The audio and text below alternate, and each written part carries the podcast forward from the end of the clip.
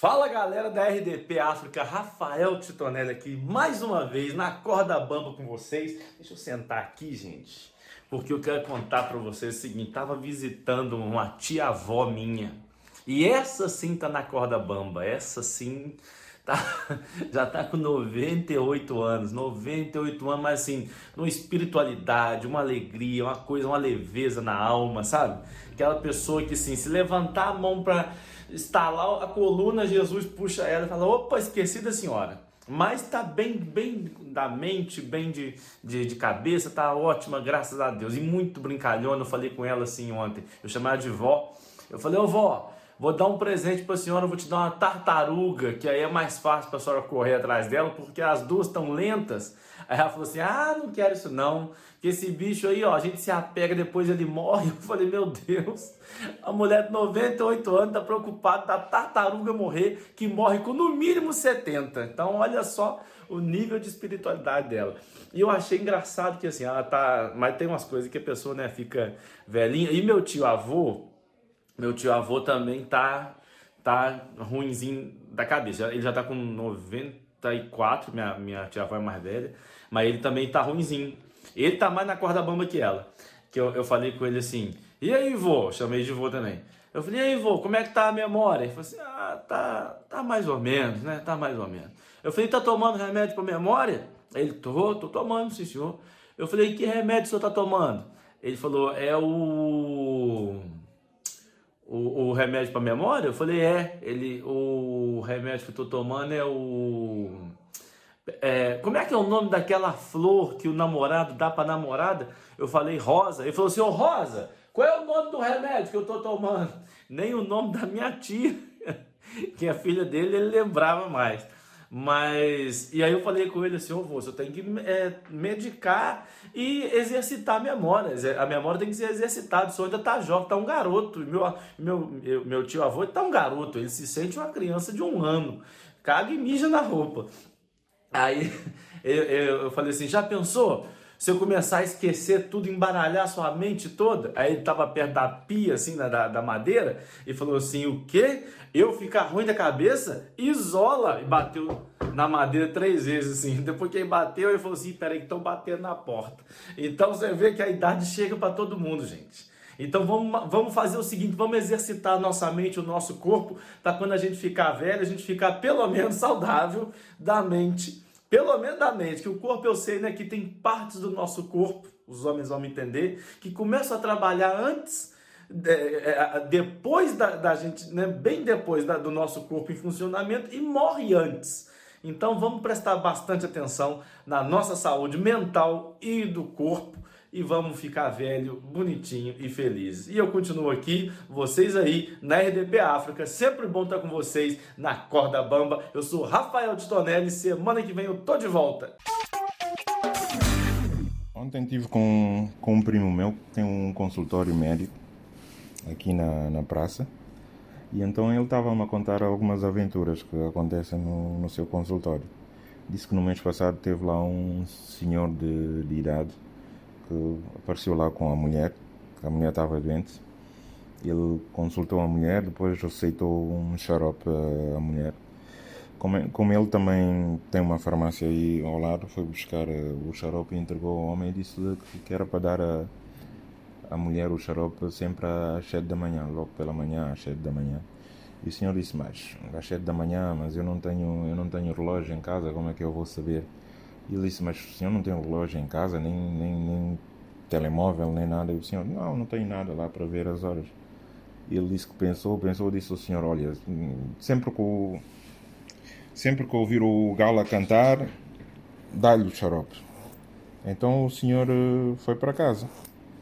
Duas semanas depois, o senhor apareceu lá no consultório com a mulher e ele disse que ficou preocupado porque a mulher estava com um aspecto parece que aquilo, a doença tinha se agravado mesmo. Então ele disse para o homem: Então, mas o senhor não cumpriu as minhas instruções? O homem disse: Eu cumpri sim, sempre que o, sempre que o galo cantava, eu dava-lhe xarope. Aliás, o galo até está mais gordo, só que a minha mulher é que ficou a piorar. E ele disse: Ah, meu Deus do céu, quer dizer, em vez de dar o xarope à mulher, dava o galo. Enfim, são coisas nossas. E disse que. O é que ele disse mais? Disse que. Ah, hum, disse que a dia esteve num consultório um padre que estava com, com problemas de ereção. Então ele disse ao padre: Mas o padre não tem problema quando faz xixi normal, não tem problema em fazer xixi. O padre disse: Não, não, não tem, não tem nenhum problema nesse aspecto. Ele disse ao padre: Tá, mas, mas o, padre precisa de direção para quê? O culpado saiu de lá todo chateado, ainda mandou umas bocas, mas eu não quero repetir o que o padre disse aqui, até, até pega mal, não é? Mas o culpado saiu irritado, saiu muito irritado mesmo. E, e, o, e o melhor de todas é, é ele, ele disse-me que há dias, há dias, acho que na semana passada, teve lá uma, uma senhora que estava com, preocupada porque arranjou um namorado novo, mas o o namorado tinha o dito cujo bem grande que quando fazia quando estavam quando faziam amor aquilo batia-lhe no coração. Então ele disse ele disse senhora olha a única forma de, de corrigir isso se calhar eh, tem que trazer cá o seu namorado que é para para diminuir o para diminuir o tamanho do dito cujo cortar alguns centímetros. E assim não nem pensar nem pensar. O que eu quero é que o que o senhor faça uma, uma cirurgia em mim e, que ponha-me o coração mais em cima. é para aumentar o. para pôr o coração mais alto. Né? Agora cortar, nem pensar, nem pensar. Até para a semana.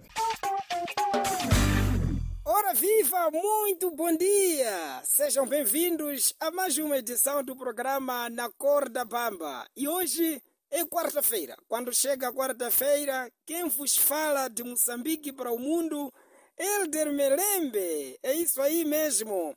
Queria hoje aproveitar e parabenizar a nossa Polícia da República de Moçambique por ter completado mais um ano ontem, dia 17. Portanto, parabéns pelo esforço que vocês estão a fazer com dificuldades, mas estão ali a combater o terrorismo, estão ali a combater os bandidos, a manter a ordem e a tranquilidade pública. Isso já é muito bom. Sabemos que vocês têm tantas dificuldades, mas vocês juraram a bandeira, juraram a pátria. Portanto, os meus parabéns vão para vocês, a Polícia da República do meu país, Moçambique. E parabenizar também as meninas do boxe, as nossas atletas do boxe.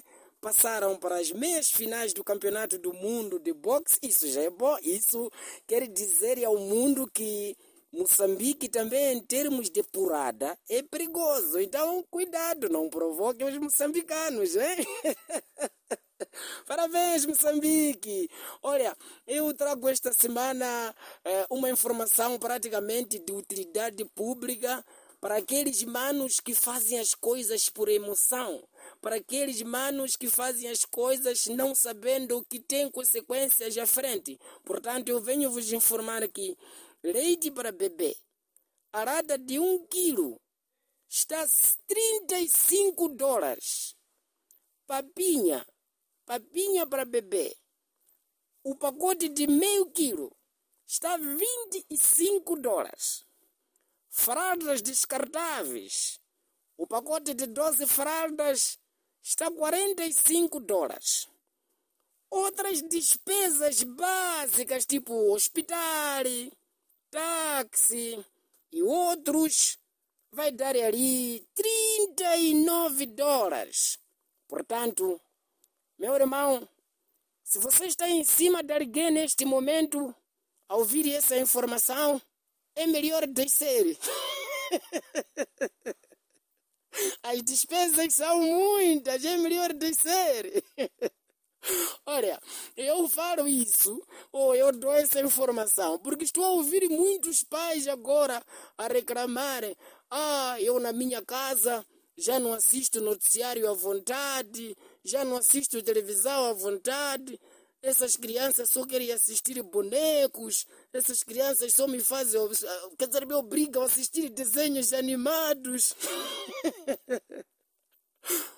Quando eu avisei quando eu vos avisei, você que está em cima, melhor descer, não sabia que isso ia acontecer?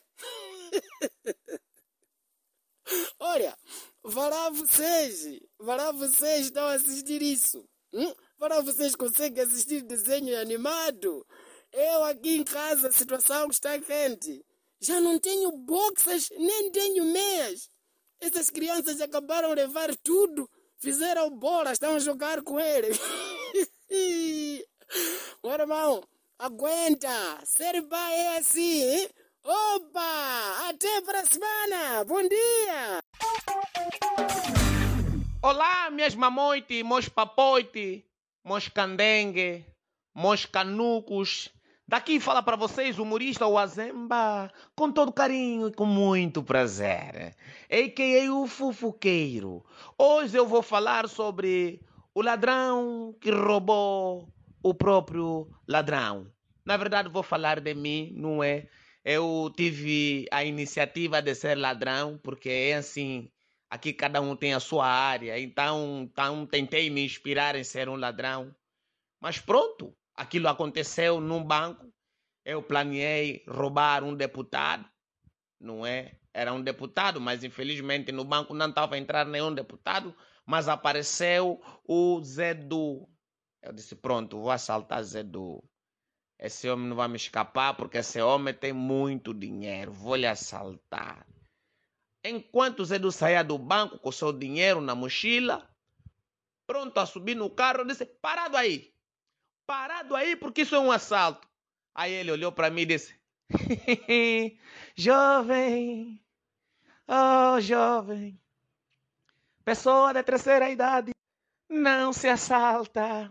Aprenda isso. Pessoa da terceira idade não se assalta. Rouba-se. Então, pronto, isso não é um, um, assalto, é um roubo. Mãos no ar. Oh, do nada o Zedu começou a rir. Ai, menino, menino. Se eu levantar as mãos, você vai ficar surpreendido. Põe a mão no ar. De repente ele meteu a mão no ar, voltou a rir. eu adoro quando ponho a mão no ar. Eu amo meter as mãos no ar. Epá, eu fiquei curioso. Estou te assaltar. Te mando levantar as mãos pro ar. E aí você gosta? Reage dessa forma. Fiquei curioso. Eu disse, olha, antes de te assaltar ou te roubar, você vai ter que me dizer o que que te leva a gostar as mãos no ar. Eu disse, menino, para eu te dizer o porquê que eu gosto de levantar as mãos no ar, tens que me dar 100 mil kwanza. E 100 mil kwanza convertendo em euros, são aproximadamente 200 euros. Peguei 100 mil kwanza, lhe dei, porque eu fiquei curioso. Dei-lhe os, os, os 100 mil kwanzas. De repente ele começou a rir. Ai, menino, menino, tá a faltar 30 mil kwanzas. Peguei mais 30 mil kwanzas, lhe dei. Agora o senhor vai ter que me dizer ou eu te mato. Ela disse, pronto. Eu levanto as mãos porque me dá força. Eu acho engraçado quando vê os deputados levantarem as mãos. Pronto, então eu já sei agora. Dá tudo o que você tem. Ele pegou 30 mil kwanza, me deu. Eu disse: já que me deixa esse dinheiro, ponte a correr. Se você olhar atrás, eu te mato. Aí o mais velho subiu no carro, na verdade, foi, já não voltou. Só hoje que eu dei conta que, na verdade, fui eu que fui assaltado. Santo Deus, político não popa. Passei! Mori, pessoal, tudo direto. Daqui quem vos fala sou eu, Liri Cabo Verde. Mal que vocês estão. Ah, já sabem quem é, né? Sou eu, olha, Via Jarta. É, pessoal, eu estava cheio de saudades de vocês. Pessoal, deixa aqui só ver uma coisa. Eu estive a reparar aqui os meus filhos. Isto está muito diferente do meu tempo. Essas crianças de hoje são sortudas. Volto a repetir, são mesmo sortudas. Olhem lá, o meu tempo, o meu pai puxava-me nas orelhas para conseguir me colocar dentro de casa. Hein? Nos tempos de hoje, os pais pegam na orelha mesmo, dão um puxão para colocar fora de casa. Essas crianças são sortudas. As crianças de hoje em dia nem sabem o que é levar uma tarefa assim, mesmo no biro assim, pau, um Ai eu, ai eu no meu tempo, eu conheci a mais talentosa das guerreiras, a minha mãe, né? Ela era considerada aqui na zona como a mestre Kung Fu da chinela. A chinela da minha mãe era como um bumerangue. Ela jogava, acertava, fazia o barulho e depois voltava para ela. Lembro no dia que ela foi condecorada aqui na zona como o chinelo de ouro. Assim como acontece lá no futebol. A minha mãe tinha completado 100 lançamentos de chinela e tinha acertado 110 vezes. Sim, sim, ela tem um aproveitamento acima dos 100%. Agora, pergunta-me lá como. Ah, rapaz, diz lá, como? É que por vezes ela lançava uma vez, mas batia em mim, no meu irmão, no meu cachorro e depois voltava.